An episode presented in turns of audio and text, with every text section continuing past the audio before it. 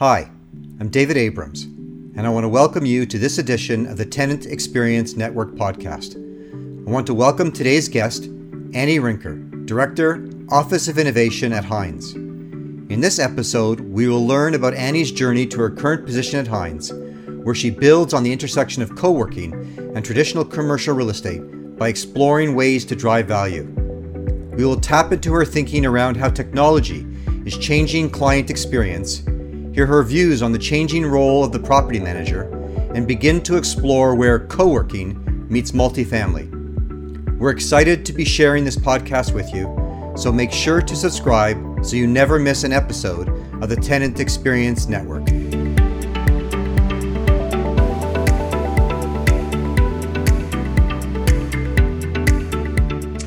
So now I'd like to welcome Annie to the show. Hey, Annie, really glad that you could be with us today. How are you? Good, David. Thank you. I'm really excited to be here with you. Well, I'm looking forward to the conversation. So let's start with your journey to your current role as Director, Office of Innovation at Hines. How did you get started? Walk me through what that looked like.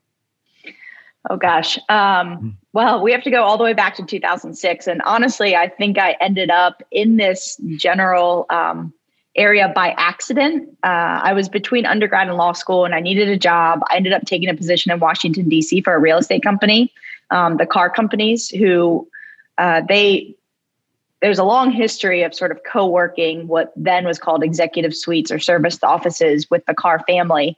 Um, but when i started they were using empty space in their current buildings and later signing leases in other buildings to build out what was then called executive suites. So i started off in account management and sales and progressed pretty quickly as the company continued to grow um, and I think I, I learned a lot during my time at Carr. I was there for, you know, almost uh, 13 years. And I think, you know, one of the things that we got to do is is work a lot with Oliver Carr Jr., who is now in his 90s, but he's been a visionary in real estate, um, especially I think in the co-working world.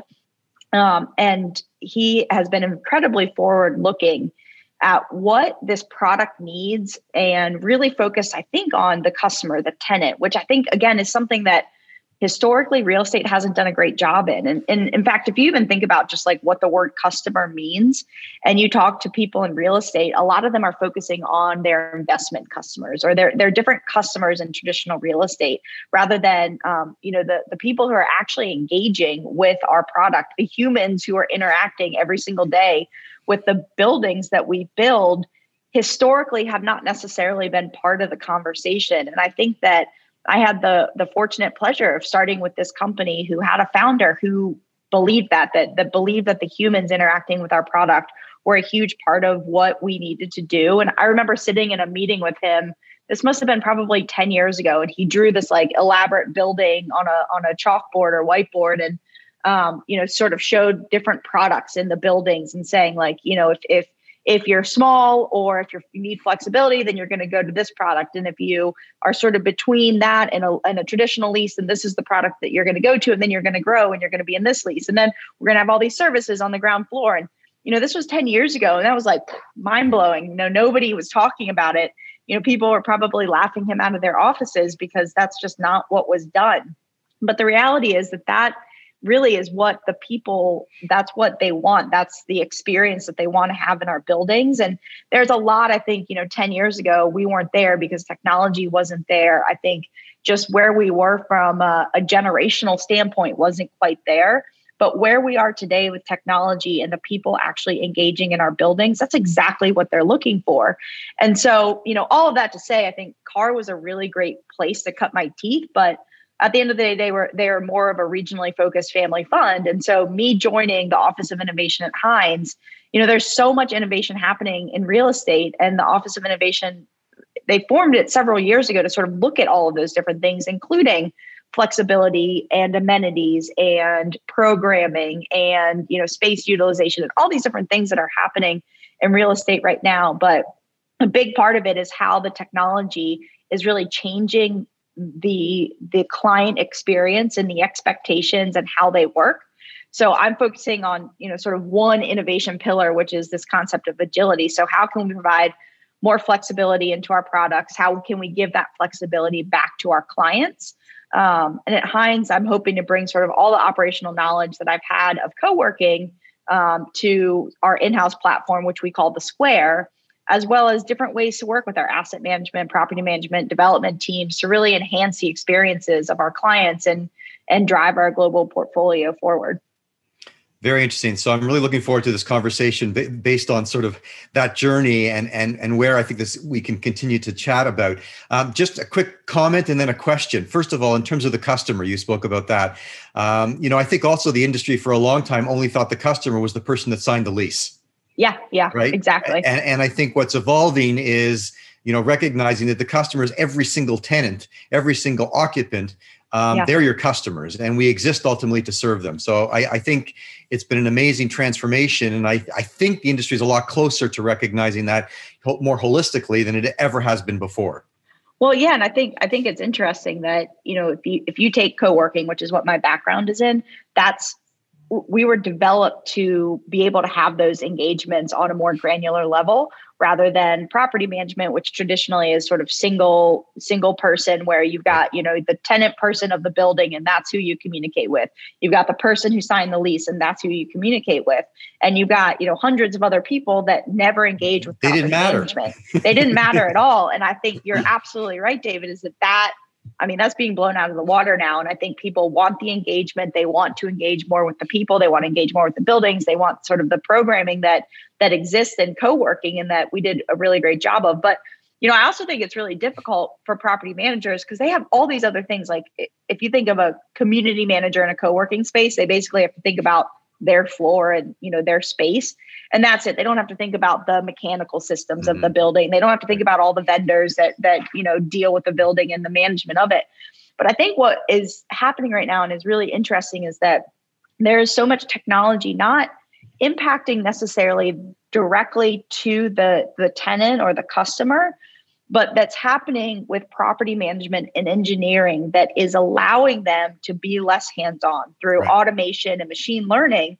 We can take a lot of the things that historically engineers and property managers have done and automate it and make it so that they can focus on other things. And so property managers historically did not have the bandwidth. They could only focus right. on one person.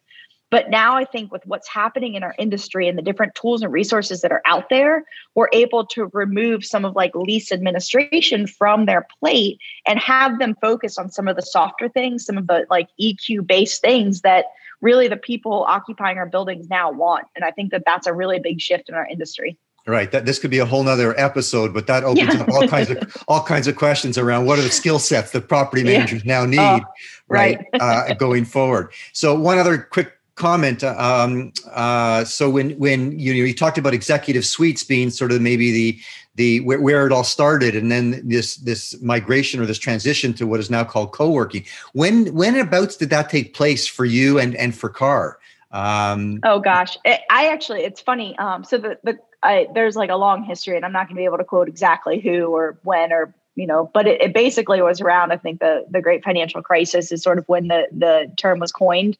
Um, and I remember going through a big debate with our company because the word co-working when it first came out was very specific to this like community focused open workspace um, a lot of programming free beer generally you know that was like what co-working was and my company had a much more traditional executive suite model which isn't as much open space we still had all of the other things but I think just the mere fact that we didn't have hot desking or, you know, open workspaces made it so that we were pretty slow to adopt the term co-working. Right. And you know, I remember as early as probably four years ago being at, a, you know, there's a an organization called the Global Workspace Association, and they have an annual conference every year, and it's for um, for operators and occupiers, and and now more so landlords who are starting to join um, this organization. But it, there were d- these debates that were going on internally in our own industry like can you call yourself co-working if you don't have open space?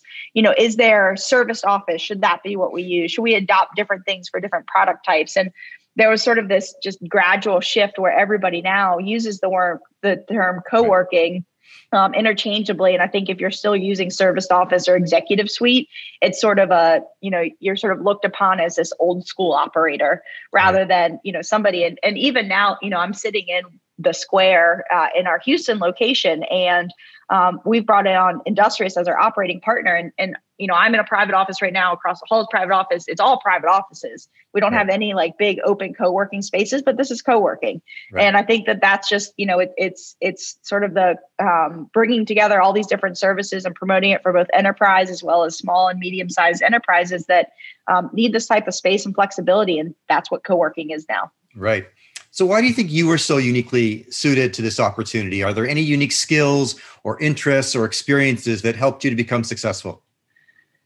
Oh, um, well, I think I was lucky enough to just sort of fall into co working and, and then as a result, fell in love with the industry. I think, um, you know, this is such a, a people focused industry. And again, you know, if we think about property management, it wasn't historically, but I personally believe, and I think that a lot of others do as well, um, that this is the direction that property management is hit as well. But it's this people focus where we, you know, it was heavy on engaging, it was heavy on sales, it was heavy on like operations, it was heavy on a lot of these different things that I think I was just sort of really suited for. So I spent years learning about all that operations, marketing, sales, management, um, customer engagement. Um, but I think one of the benefits that I had is I listened to my gut several years ago. I really saw that the integration of co-working was happening into more traditional real estate. And I think that, you know, I saw that customers were not no longer just single, you know, entity law firms that needed space, but that, you know, Microsoft needed space and that Facebook was looking at this and that, you know, these larger corporations in finance and tech and and law that normally wouldn't have used our space and in fact would have seen it as like a black mark if they did we're now wanting that flexibility and wanting the product and wanting the programming that these spaces were delivering. And i think that that woke me up um, right. and i saw that you know with that shift that co-working needed to be integrated and would in the future become a bigger part of traditional real estate into the future so with that I went back to get a master's in real estate finance and development from Georgetown University. So I could have Uh, an understanding of co-working and traditional real estate and really start to be the mm-hmm. bridge between those two so i could talk operations and then sit in front of an asset manager and talk about the financing of the building and so that they can you know start to understand how the operations and the cash flows that we have on the operating side actually impact the building and how we can fully integrate the product and so you know, I again, I think listening to my gut was a big part of that. Right. Really interesting. And I think the the way in which co-working spaces evolved, and to your point, it's not just for you know one-off you know entities, but also as a a part of a total um, real estate solution for very large companies as well. Um, I think it's yeah. been very much driven by what the customer, the the, the user, uh, has wanted, and it is yeah. definitely definitely meeting a need. Um, any advice for someone wanting to follow a similar path? Um, I mean, like I said, I I followed my gut, which took me to Georgetown, which you know, at my age and in my career and and working full time and going to Georgetown University full time was extremely difficult and grueling on me and my family. But I truly believed that this is where it was headed, and so listening to my gut and my heart got me to where I am. And so you know, I'd say that that people need to do that. You need to trust your instincts. Um, I think, uh, you know, I got, actually got advice from um, my former boss at Carr, and you know, he told me that I, I was sort of debating which track to take at, at Georgetown, and he told me that understanding finance is a huge part of almost any role I was going to do in real estate. And you know, for me, like taking a finance track was probably the last thing I wanted to do. Like, not a huge fan of numbers, but at the end of the day, that was actually phenomenal advice. And I'm really thankful to him that he led me down that path because I do understand it better. I understand the whole entire, you know, project cycle from a development standpoint and the you know the different capital stacks that we're dealing with and all these different things that i can again have those interactions with asset teams and and um, the management teams on the traditional uh, real estate side. So I, I would say like even if it's not your strong suit really dig in and try to understand um, uh, financing um, if you're taking on a real estate role well, I, I, think actually that holds true for just about anything. So just to share a, a little yeah. a little David tidbit, this is actually my my my, my latest endeavor. It's actually my third um, invention of myself and, and what I'm doing with my career. But I started out actually in public accounting. Oh yeah. Um, and so yeah. I, I used that opportunity to gain insight uh, into so many different kinds of businesses from a financial perspective, and really learn to understand what you know financially drove a company. Um, and yeah. then I ended up going into into marketing and ran a marketing agency for 25 plus years, and then became a founder of a tech company. um, but I'll tell you that foundation of finance uh, has served me well. Oh, I can imagine. Yeah, I agree with that. So, so we're on the same page there. Um, listen, there's no shortage of challenges that we're all dealing with today. But what's the biggest challenge in your challenge you're experiencing, and how do you think you'll overcome it? Well, I mean, honestly, it, it has to do with finance. I think you know the co-working obviously has become more mainstream the fact that we're even having these conversations that i work for one of the world's largest private real estate developers is you know, it, it's proof that co-working has become more mainstream, but there's still so many people that don't understand it. They don't understand the product. They don't understand the operations. They don't understand the cash flows. Um, and I think part of that is its relationship to capital markets and, and the financing of buildings. Right. Um, I think the industry as a whole is still in its infancy. And so, like, as buildings start to transact, um, you know, so, so let me take a step back before we transact with buildings. But I think our industry has seen this massive shift, especially with COVID, towards management agreements. So traditionally, a, a you know, a serviced office, a co-working firm would sign a long-term lease, 20,000 feet, 10 years. They'd get their TI dollars, they'd build out the space, they'd operate it, and they'd take the, you know, the alpha that they're creating within that space. Um, I think what that there's been the shift though, and it started several years ago. In fact, my former company Carr did a lot of management agreements in buildings that we owned. We had, you know, sort of a management agreement contract, but then, uh, you know, third party buildings as well. We started that, and now more and more people are doing it. And with COVID, sort of the rent arbitrage model that co-working has been built off of has been exposed and nobody's interested in that anymore. And so very few people continue to sign leases for co-working space into the future.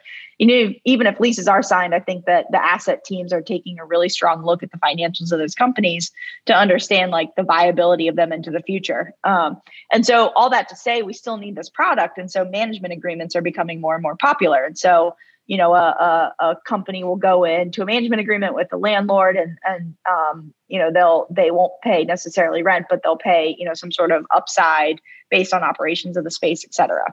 So you know all of that to say that's i think really really great for our industry but how it impacts um, building transactions is still mm-hmm. unknown. I think mm-hmm. the industry is in its infancy, and it's not like buildings are transacting hundreds of them a day. You know, we've got to get through the management agreement phase, and then we need to operate the spaces for a couple of years, and then the building needs to transact, and then we can start to see the impact that these management agreements have on the valuation of buildings. Right. Um, and so that's you know that's one of the biggest challenges right now. Is frankly, it's like a timing issue. I think the industry um, will start to understand this.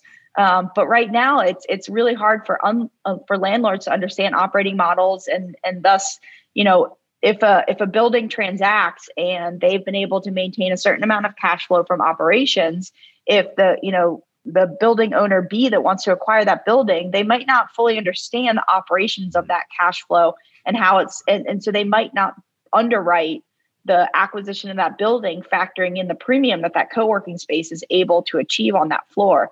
And so i think you know all that to say it it it, it it's very interesting. I think the management agreement um, one of the things that it is going to do is that it's going to give more of a direct relationship between the member, the customer of the co working space, and the landlord. So there's not necessarily a third party entity between the two.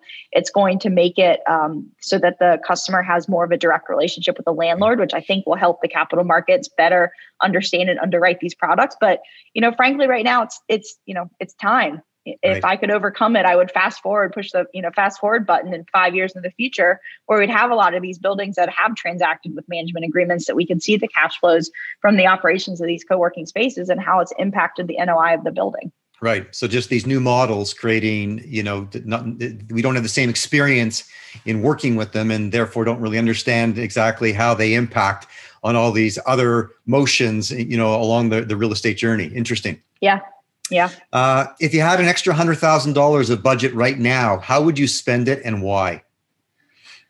Uh, well, personally and professionally, because I, I, can think of a couple things. let, us let, do profe- let's do professionally. okay, fine, professional. um, so I think you know it, it sort of goes back to what we just talked about. I think there are a number of projects at Hines that could really benefit from from the square from our co-working product you know, but we're still working on these pitches to these investors and to the project teams and everything that we just talked about as it relates to management agreements and the, you know, potential, I think benefits, but you know, could also be seen as, you know, uh, it, it, could impact negatively the cash flows of buildings. And so I think that it's still seen as a really risky product and and you know real estate risk there's there needs to be super high reward which I believe that there is but also if you're trying to de-risk a project putting co-working in it is not the best move. And so you know if I could just take money and granted in real estate $100,000 doesn't get you super far but if I could just sort of drop that and say to a project team like no returns expected. Here's a hundred thousand mm-hmm. dollars. I'm going to prove to you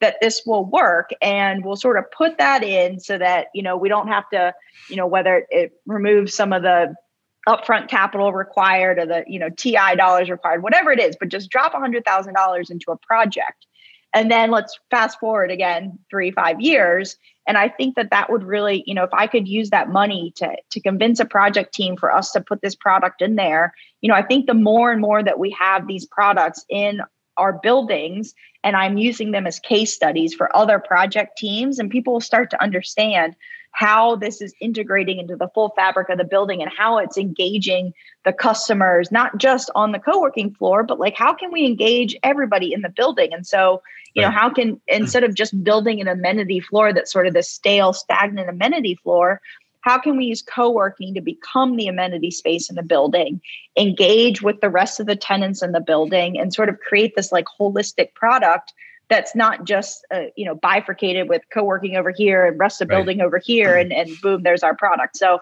i think um, i think that that would be a, a, a good tool up my sleeve i just pull out a hundred thousand dollar check I love it. I love it. I'll try to make that come your way. And and really, Thank as you. I think about as I think about you know what was in my head as we as I was you know writing a strategic plan uh, many years ago, pre prop tech and and pre you know the really the disruption of commercial real estate by technology around what ultimately has become Hilo. Um, it was very much recognizing that you know why was that co-working experience in isolation of the of the total building experience? Right and, right and i and i always felt there was an incredible opportunity for it to be actually one experience um, with maybe just Completely a different agree. you know f- you know physical footprint in one part of the building. But um, so that was really a driving force between uh, behind creating a, a digital communication and engagement platform that ultimately brought people together, created community, um, provided opportunity to promote amenities and services and programs um, that really focused in on the customer every customer, every individual in the building. So um, I love it. Yeah. yeah. yeah. That's exactly what we need. Let's, let's, you and me, let's change this industry.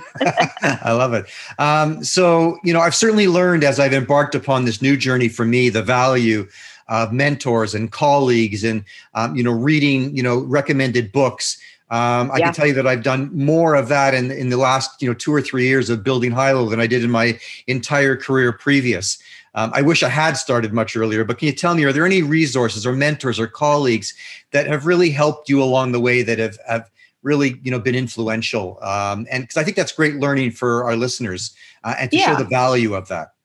Yeah, you know there there are a lot. I'm I'm very fortunate in that. Um, you know, I think relationship building has been a really good thing for me, and and you know it, it's something that people need to understand that you're not only just building relationships with like potential customers, but internally within your company you need to really work hard to establish and maintain relationships um, you know and, and whenever there's somebody who you think is interesting and you want to learn from most people are very flattered by right. the opportunity to teach somebody else something and so you know early in my career um, you know I, I, remember i was actually i think it was through ULI young leaders program or something but there was this uh, amazing woman who was a broker and and you know i, I uh, was very impressed by her and she ended up doing this like mentor group. And i loved every single interaction that we had and i still to this day and you know I, I, moved to houston texas so i haven't seen her in a while. But every single month up until me moving to houston texas we would have coffee. And just talking to her about the industry and what she's seeing and and you know problems that i was having in my career or you know questions i was having like all the different things like my decision to go to georgetown university talking it through with her i think was really influential and I mentioned already, but I'm I'm very fortunate that I started my career working for this mm-hmm. amazing amazing visionary. And you know, this is a guy who at 90 years old was talking about co-working spaces and coming in, driving himself into the office every single day. And so working for somebody at that level, uh, I think was really, really big um, for me and, and and did a lot for me in my career. But you know, I, I, I do a lot of reading. I think reading is really important. I read probably an average of an hour to an hour and a half every single morning. I just wake up early, and so I can read. And whether it's through a podcast that I listen to or books that I'm currently reading, um, or news alerts that I set for myself for companies in this industry or you know whatever. I think that it's really important to stay engaged um, with with others who are that have similar outlooks um, and also different outlooks to you. I think I, I think it's important to continue right. to engage with them. Yep, definitely. Um, can you share any details about something new you're working on, uh, to the extent that you're able, uh, that you think our listeners might find interesting? Well, you know, one of the things that Hines has done um, with the squares that we sort of see it as this research and development area for Hines. Um, one of the things I think that has been particularly interesting, and I've I've had conversations with others who have agreed with me, is uh, sensors are a really big thing that people are talking about right now.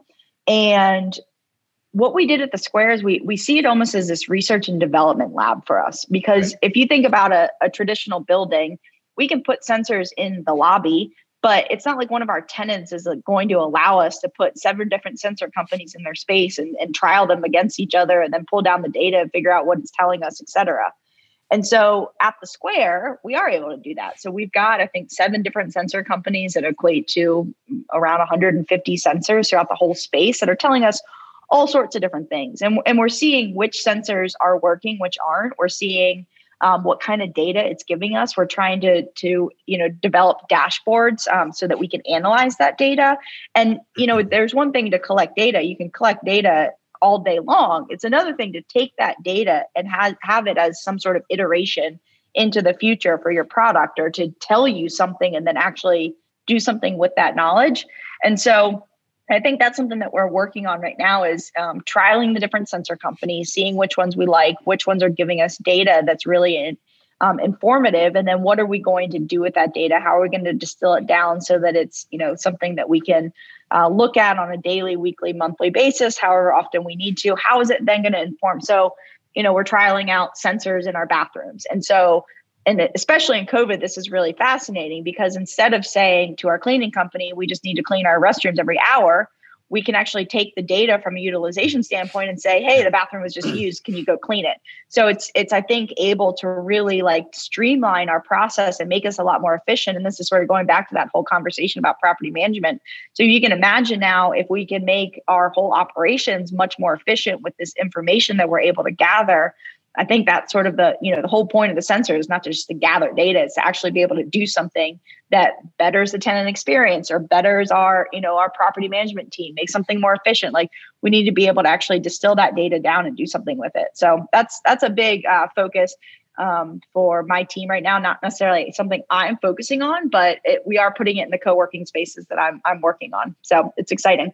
All right. I just want to confirm that this conversation was, you know, not pre-planned, completely, you know, not non-rehearsed in, in advance. But it's interesting that you bring up sensors of all things, right? Um, because we really believe as a um, as a, a tenant engagement platform, um, we really believe that if we're if we're the ones that are helping to bridge the gap between building operator and tenant, and really um, bring that relationship to life, that we think sensors actually play a, a pretty important role in all of that um, and how our platform can actually also engage with sensors. And to your point, how does that data come back and and and feed right. back to the manager to help inform decisions, you know, improve efficiencies, improve operations.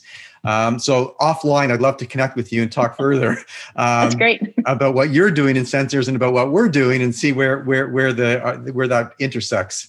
Yeah. Um, if you could have one superpower besides reading my mind all the time, uh, what would that be and why?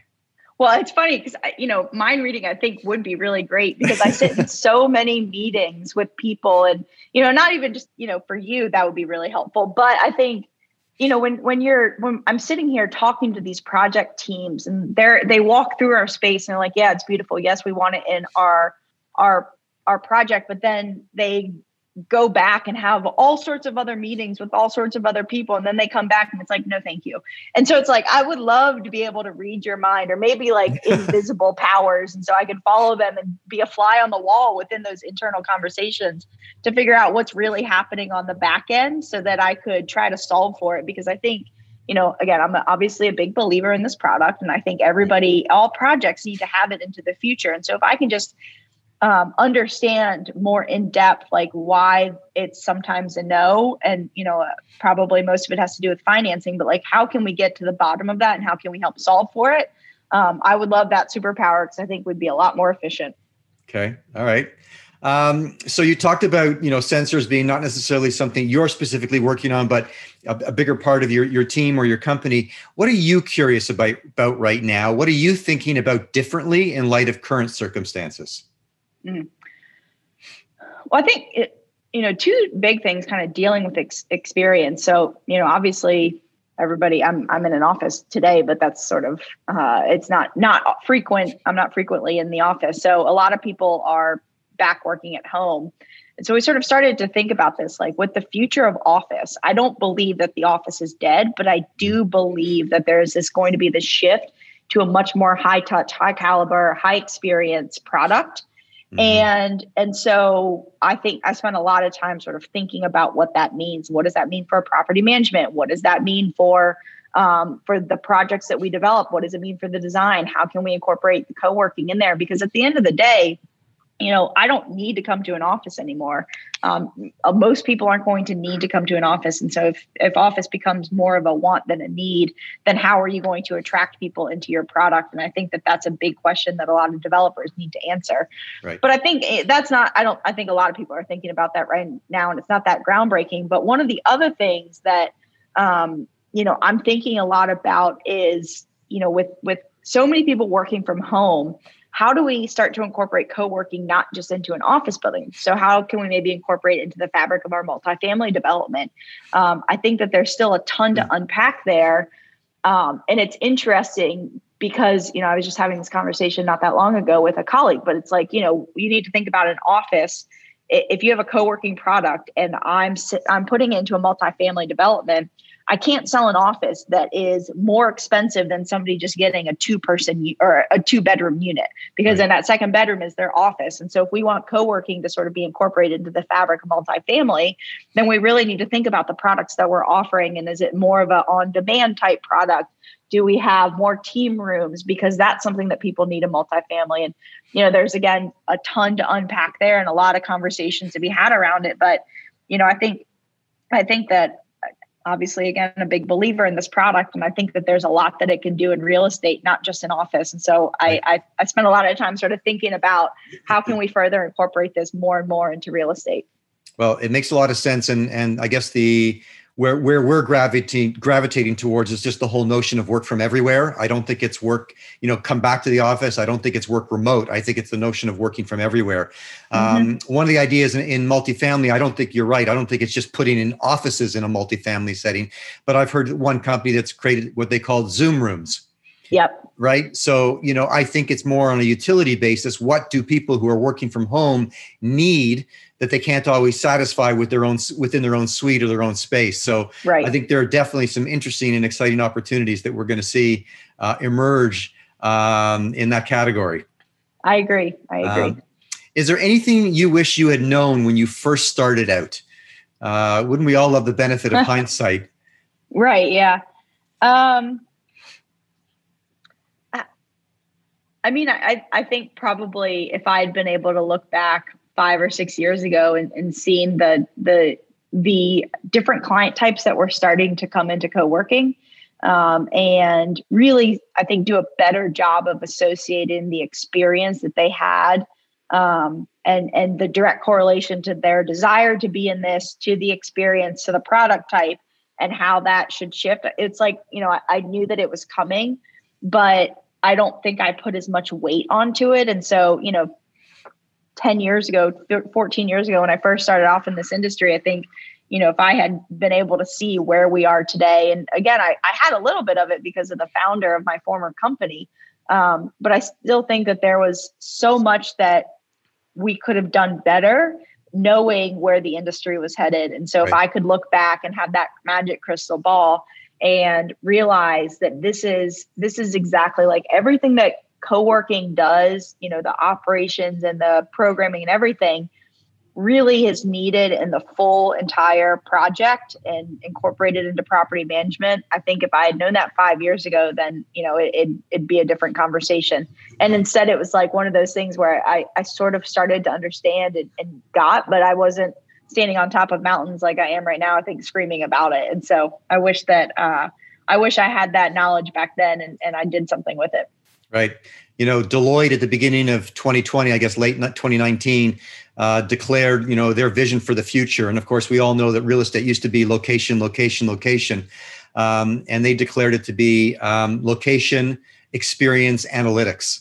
Yeah. Um, so, you know, I think in the end, uh, not knowing the impact that COVID would have on the world, um, I think that really holds true even more that, you know, yes, you need the physicality or some form of physicality, but then it is all about the experience. And to your earlier point about sensors and data, you know, the analytics that come out of that to help just continue to, to provide that feed of, of information to continue to improve, right? Yeah, it's a con- yeah continuous improvement. I think is so huge, and I think you know, again, we went back went back to the original conversation we had about who the customer is, right. and that I think is has seen a major shift in this industry. And like in most industries, that's like a standard. That's like how you start off. And so the fact that we are only now just starting to have those conversations and ask those questions, um, I think, I mean, it makes me really excited for what the future of real estate looks like. Right. Well, if, if that truly does bring us full circle, then I wanted to say thank you very much for joining me today. Um, it was a great conversation. I look forward to reconnecting in 2021. Yes. And, and talking again and, and and let's see where you know your work takes you. Let's see if uh, if we've been able to find that hundred thousand dollars so you can pursue that experiment. But at a minimum, uh, it'll be exciting to see where uh, how co-working continues to evolve, and I believe that it will um, and how the notion of working from everywhere will continue to impact um, not only traditional commercial real estate but also the multifamily uh, and how work from everywhere you know finds its way into that um, um sector of the industry as well. So, I definitely agree, David. This has been really great. I appreciate it. Awesome. Thanks so much, and I wish you all the best. Thank you. Have a good one. Take care. Bye. I want to thank Annie Rinker for joining us on today's podcast and for sharing her journey from early beginnings at Carr companies to celebrating her one year anniversary in her new role at Hines. Great learning for all our listeners and an opportunity to gain insights into what it takes to build a successful career. Please be sure to tune in again for future discussions with leading professionals and industry experts who all have something to say about experience in the built world and the impact that technology is having on the largest asset class in the world, commercial real estate. If you or someone you know would like to be a guest on a future episode, please reach out to me directly at david at hiloapp.com. And until our next episode, I wish you all continued success in building community where you work or live. Thank you.